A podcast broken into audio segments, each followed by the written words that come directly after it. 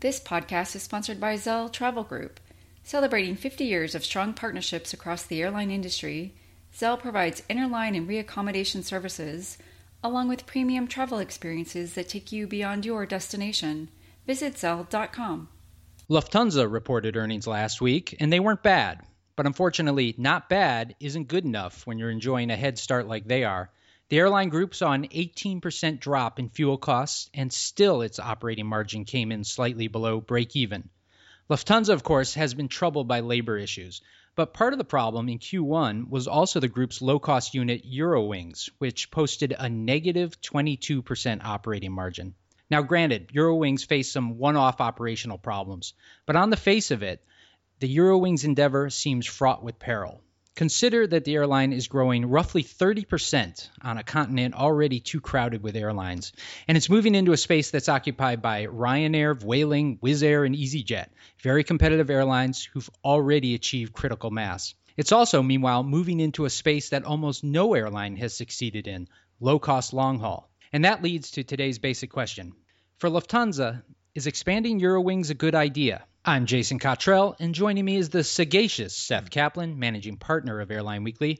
We're going to try to answer that question, and we're going to talk about Air France KLM and its low cost unit Transavia. We'll talk about IAG's continued success, JetBlue's fantastic quarter, and whether the C Series would be a good fit for that airline. It's all coming up in the Airline Weekly Lounge.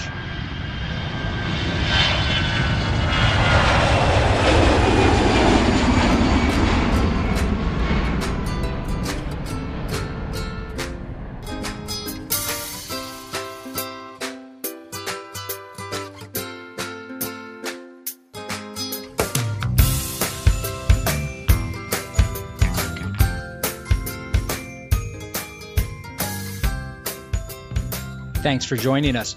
Seth, with Eurowings, let's start at the beginning. This is a complicated airline with a complicated history. Can you give us a quick sketch of what it is, what it's been, what it's going to be? Yeah, well, its whole history would take uh, several weeks of the Airline Weekly Lounge, and it wouldn't be terribly interesting. Uh, but uh, very quickly, uh, it, it, um it, it's somewhat modern history was as a part of Lufthansa's uh, regional operations. Uh, Lufthansa didn't always own it, but it, over time became a wholly owned uh, unit of Lufthansa. And and and in recent years, just the past couple years two main things have happened. Number one, uh, Lufthansa took its Germanwings unit, which I mean, people around the world know it for unfortunate reasons these days, but it, you know, it was this rather large, uh, low-cost short haul unit of Lufthansa that oh, most recently was doing a lot of the the non-hub short haul flying. You know, of uh, flying from places other than primarily Frankfurt and Munich, places like Dusseldorf and so forth within Europe. So uh, Lufthansa kind of turned Germanwings into Eurowings, uh, more complicated than that, but that's es- essentially the upshot uh, in terms of short haul. Uh, but now Eurowings has expanded into long haul, low cost long haul, flying go from you know uh, Cologne to places around the world, and it's it's using crews uh, that come from SunExpress, which is a joint venture. Talk about complicated ownership structures, a joint venture between Lufthansa and Turkish Airlines. So uh, those lower paid SunExpress crews are the ones staffing the long haul Eurowings operations. Now, pretend you're on Lufthansa's management team for a moment. What's the business case for growing Eurowings? Well, it's it's low cost growth. Uh, you know, th- this is an airline that has uh, struggled to grow profitably. Um, you know, the, the, of course, a, a, rather expensive legacy cost structure. Uh, you know, Lufthansa mainline is clearly not not a uh, a low cost operation. Uh, you know, some of the other units to, to varying degrees uh, have have lower costs. You know, something like Austrian Airlines, for example. But uh, yeah, basically Lufthansa looks at looks at this says, look, this is this is the way to grow. Uh, you know, it achieves more scale, which just scale in and of itself tends to depress unit costs. But then on top of that, it's doing it uh, not even by hiring oh you know more junior Lufthansa crews, but with crews that are in a whole lot less that work under you know more flexible work rules and and all that sort of thing. And and, Lufthansa thinks that leisure is, is where the growth is uh, in Europe. That basically you know corporate demand is growing very slowly, and uh, particularly now, although you know this was all envisioned before oil prices uh, collapse, particularly now with oil being cheap. They see it as look, there's um, discretionary income out there, price sensitive travelers uh, who, if, if it can deliver uh, at a low, low, enough cost, a low enough fare from the perspective of the travelers, it, it can make money doing this. That That's the hope. But Eurowings had a bad quarterly result. On the other hand, they're just getting started. It was largely about operations. It's also an off peak quarter. How much can we read into that bad result? Well, uh, look, it, it's uh, what was it? You said negative 22%. Uh, it's going to be hard to make up, uh, uh, you know, with with a with a good summer. Um, you know, that's that's certainly doesn't doesn't inspire confidence. Even though you know, look, you know, anything, yeah, when, when you're just starting off, as as Eurowings is in, in the long haul business, you know, you, you wouldn't um, expect it to be terribly profitable right off the bat. Certainly, uh, not you know, when you're talking about some very seasonal flying, uh, too early to to, to you know, to call it a failure or, or anything of that sort. I'm sure Lufthansa would have would have liked something better than that. Now there are a lot of low cost airlines in Europe with varying models, both short haul and long haul. Is there room for a bigger Eurowings? Well, uh, you know, Lufthansa thinks there is uh, for for a number of reasons, just you know, sort of on its own merits, and also strategically, uh, you know, uh, the company sees this unit perhaps uh, playing a role in in uh, consolidation. you know, by the way, involving um, you know, not not just sort of some oh as yet unimagined mergers, but uh, you know, Lufthansa looking to take control, full control rather, of Brussels Airlines, of, of, which it currently owns a little less than half. You know, it, it wants to use Eurowings as a tool to sort of keep uh, Brussels Airlines costs low and, and, and so forth. So, um, you know, it, ha- it has some strategic ideas for for this airline. You know, look, there there are other airlines. I mean, you mentioned them in the intro. Uh, you know, Ryanair, EasyJet, Vueling was there.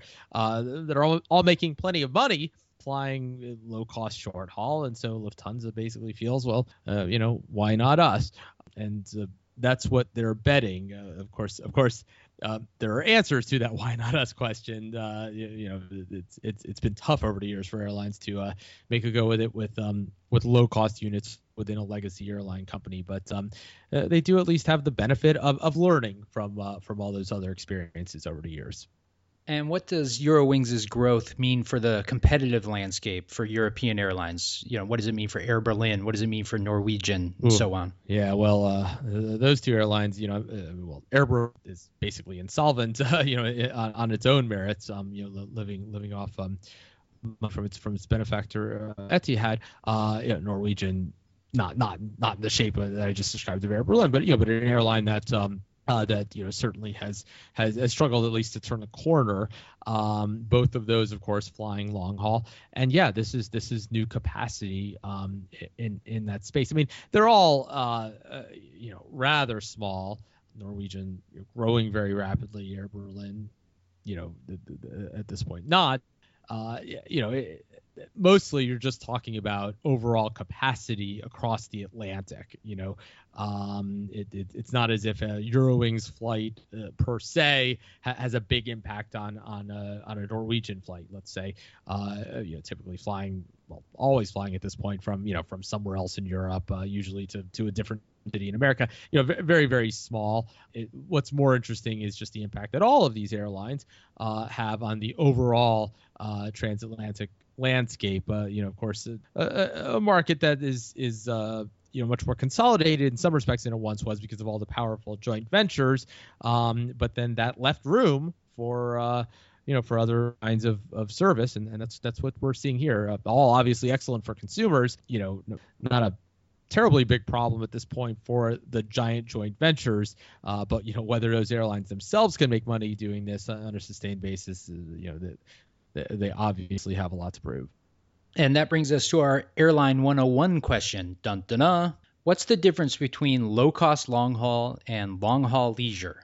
Oh, no real uh, difference. Uh, basically interchangeable terms. Um, to me, it's very simple. You know, uh, what's a low cost airline? It's an airline with low costs, and and that that that that might sound obvious, but but I think sometimes people, um, you know, kind of try to look too much at the the product and the rest of it you know there there are airlines that are that you know might not be classified as low cost airlines, but um, they just have very low cost and they win on cost. You know, an airline, you know, I think Copa, for example, is is a, is a great example. Uh, Icelandair, another, um, you know, airlines that just um, that part of how they managed to succeed um, is, is just that their costs are a lot lower than their competition. You know, even though that in the, those the case of those two, they have business class cabins and and uh, uh, you know the complicated networks and partners and all the other things that low cost carriers aren't supposed to have. The same thing here. You know, I think if, if you uh, if you can achieve very low costs with long haul, then then you're a low cost long haul carrier.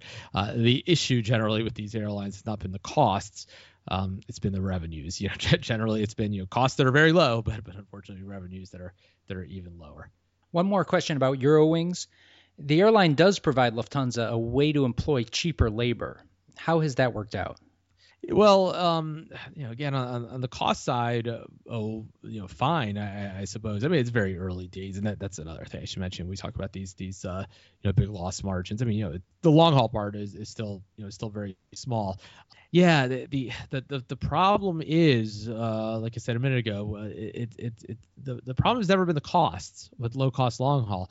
It's, it's almost always been the revenue and and part of the reason for that is that it's very hard to differentiate on cost when you are a, a low cost airline flying long haul um, to the same extent that you can on short haul. Uh, and and very uh, and it's it's, it's, a, it's a much longer and, and, interesting discussion. But you know, basically in brief, the the things that differentiate low cost carriers from uh, you know legacy or full service carriers, whatever you want to call them, uh, tend to be things that matter more on short haul. Uh, so you know you asked about the, the labor cost. Um, of course, every airline would rather pay their workers less rather than more but although no airline will say, "Oh, you know, we don't care how much we're paying our employees," um, the reality is that it just doesn't matter as much on long haul as it does on short haul. Uh, labor costs are just a smaller percentage uh, of the cost pie on on long haul. You could get the workers for free, but if the revenue's not there, uh, you know, on routes where uh, it's kind of all about fuel and aircraft ownership costs and, and stuff like that, um, you're not going to make any money. All right, moving over to one of Lufthansa's peers, Air France KLM did even worse, negative 3% operating margin in Q1. Yeah, um, you know, the, the, a company that uh, continues to to struggle. Um, not as if they're uh, you know like a, like an ostrich with its head in the sand in terms of their issues. They're well aware of them. Uh, obviously, they have huge labor issues. Uh, first and foremost, not a not a terribly inspirational margin, obviously, uh, for the first quarter. Although to be clear, again, this is you know highly seasonal Europe. Um, you know, an airline can do okay, uh, you know, despite a a, uh, a Q1 loss. You know, they certainly have uh, a lot to prove, and, and they're going to have to have a very good summer to uh, to make up for some of the recent quarters. And Transavia, Air France KLM's answer to Eurowings, actually improved but they still did even worse than Eurowings. Transavia's operating margin was. No, wait, don't. Do, have, do you have to say that number?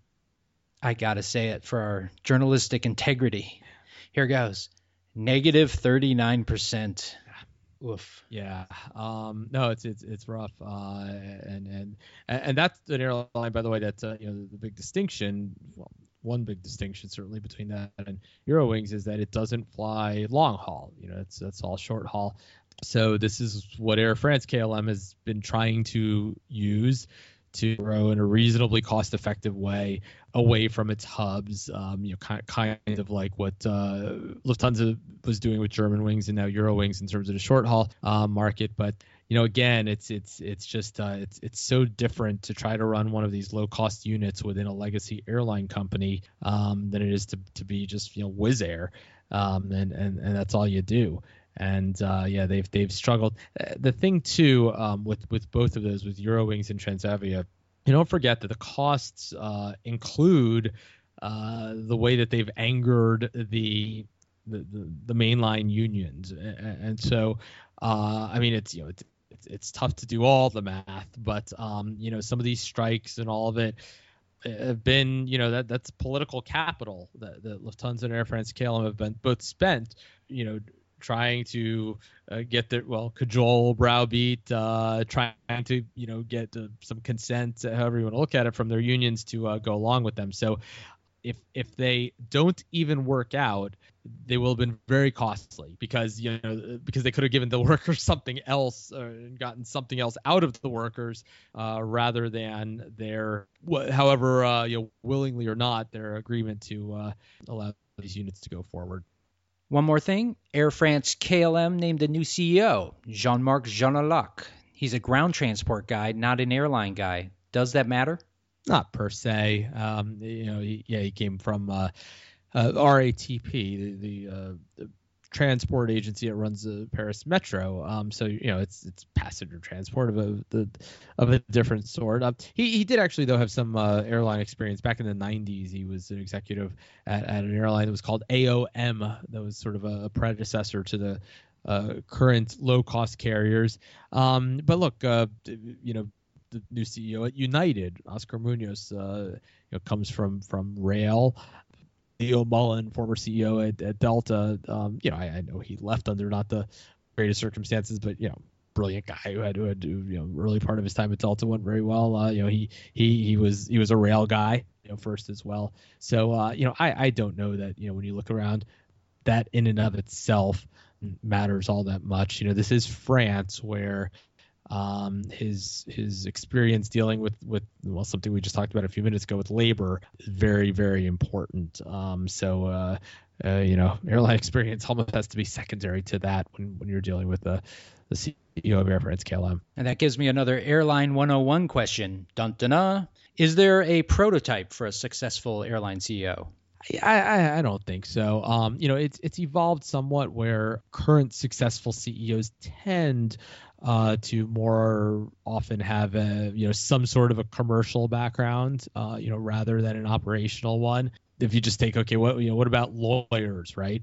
Herb Kelleher, uh, you know, you could argue the most successful CEO ever, the, you know, the founder of Southwest, a lawyer. Um, Jeff Smisek at United, uh, you know, stepped down in, you know under under a cloud. Uh, last year. I mean, it finally had to do with with uh, the Port Authority scandal, but um, you know, not you, you couldn't say that was a very successful tenure even aside from that. Uh, he's a lawyer. Richard Anderson, a very successful tenure at, at, Delta, obviously until he just retired, a lawyer. You know, Doug Parker, an American, very successful, you know, finance guy. Uh, yeah, and, and and of course, you know, there's the history of of, of operational guys like like Gordon Bethune, who have been very successful. So yeah, it, it's it, hard to look at and say that there's uh, that there's one career path that's predictive of, of a CEO success.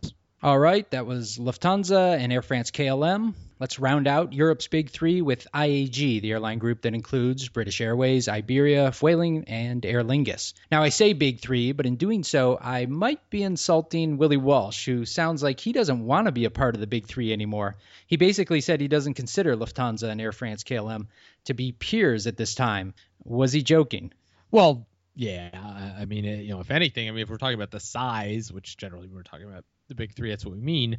Good point. Yeah, IAG is the is the smallest uh, of the three. I mean, at least in terms of total company revenues. Lufthansa group uh, uh, considerably larger, and the other two, Air France, KLM, a bit larger than IAG. Lufthansa, of course, has, has some non uh, non aeronautical businesses uh, to a greater extent. But um, anyway, no, yeah, I mean, he, he he means they're not nearly as profitable at this point and, and and he's right. I mean, you know, AG has has uh, established some distance between between itself and and those other two. Uh, you know, it went through a rough period uh, some years back. It sort of took care of all the labor issues that are now uh, plaguing the other two groups.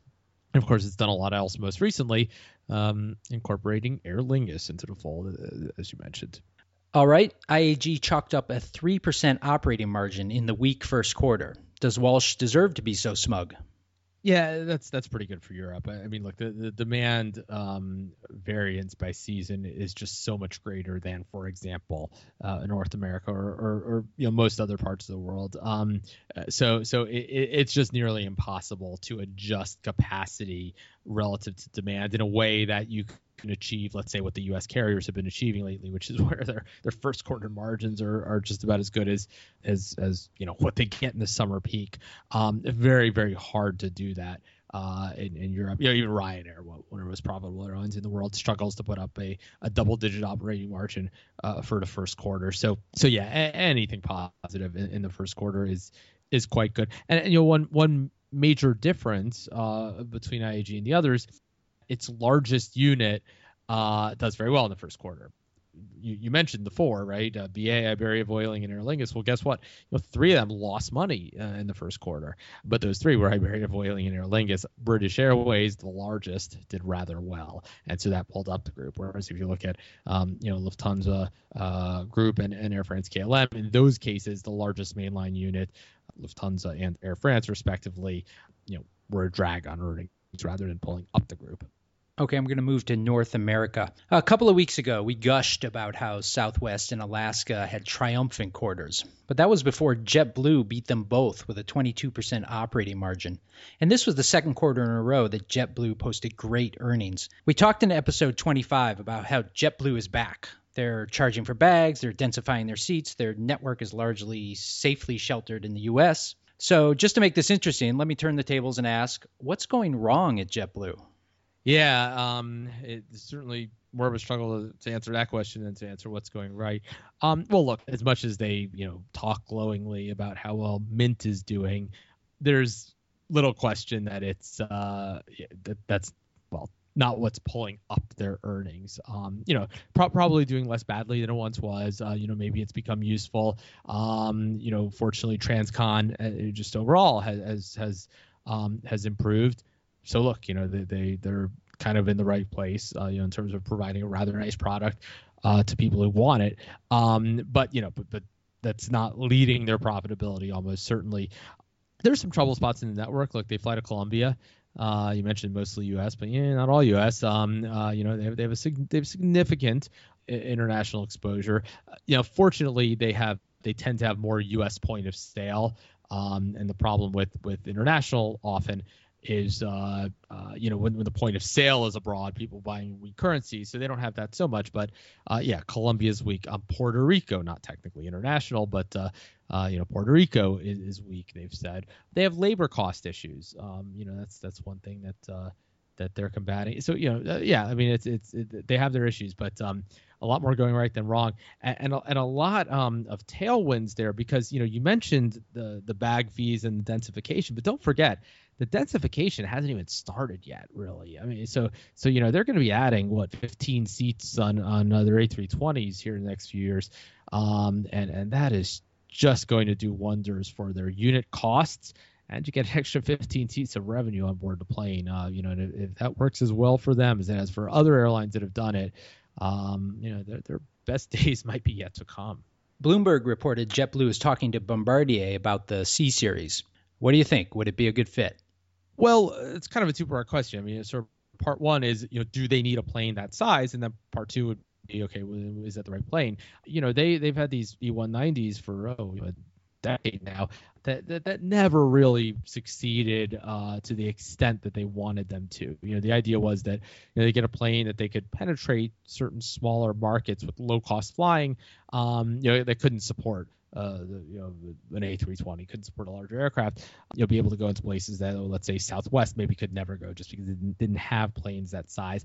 And, you know, it turned out that they were really kind of um, trying to thread a, a, tough needle, you know, a market that's um, eh, just big, you know, big enough to support low cost service, but not so big that it would attract somebody else. And anyway, you know, the E190s are, are, are getting up there in age now. And um, so if they want to continue that, which you know we've discussed over the weeks, you know lots of things work nowadays with cheap fuel, uh, particularly in the U.S. market.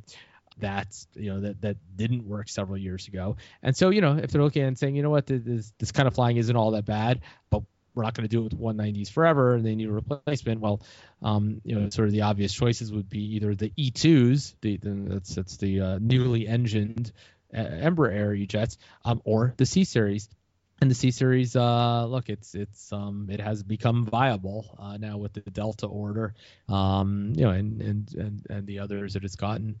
Uh, Air Canada not yet, yet confirmed, but probably will do so soon. Um, and, and so uh, yeah, you know, C series by by all appearances, uh, you know, should should be a good plane. You know, obviously it'll take some time before we really have uh, you know before you can really talk about the operating economics of it. It'll have to be in revenue service at a number of airlines um, but you know if they pull the trigger now they'll probably get a discount commensurate with uh, the fact that they're uh, uh, you know willing to show some early faith before yeah before all the numbers are in. Okay, let's close the show with dun dun dun, a lightning round. now we're way behind on our coverage because of the Delta interview last week, which was great, by the way. Um, but a million, but a million earnings reports have come out. I thought we'd run through a bunch of them real quick. I'll give you the airline and the Q1 operating margin. You give us an interesting tidbit, preferably in a lightning fast manner. okay, here it goes. Air Canada, 5% operating margin. Yeah, it might not sound too good, but uh, you know that, that's as good as as well as they've ever done in the first quarter. Uh, very impressive for for Air Canada. WestJet, 12% operating margin.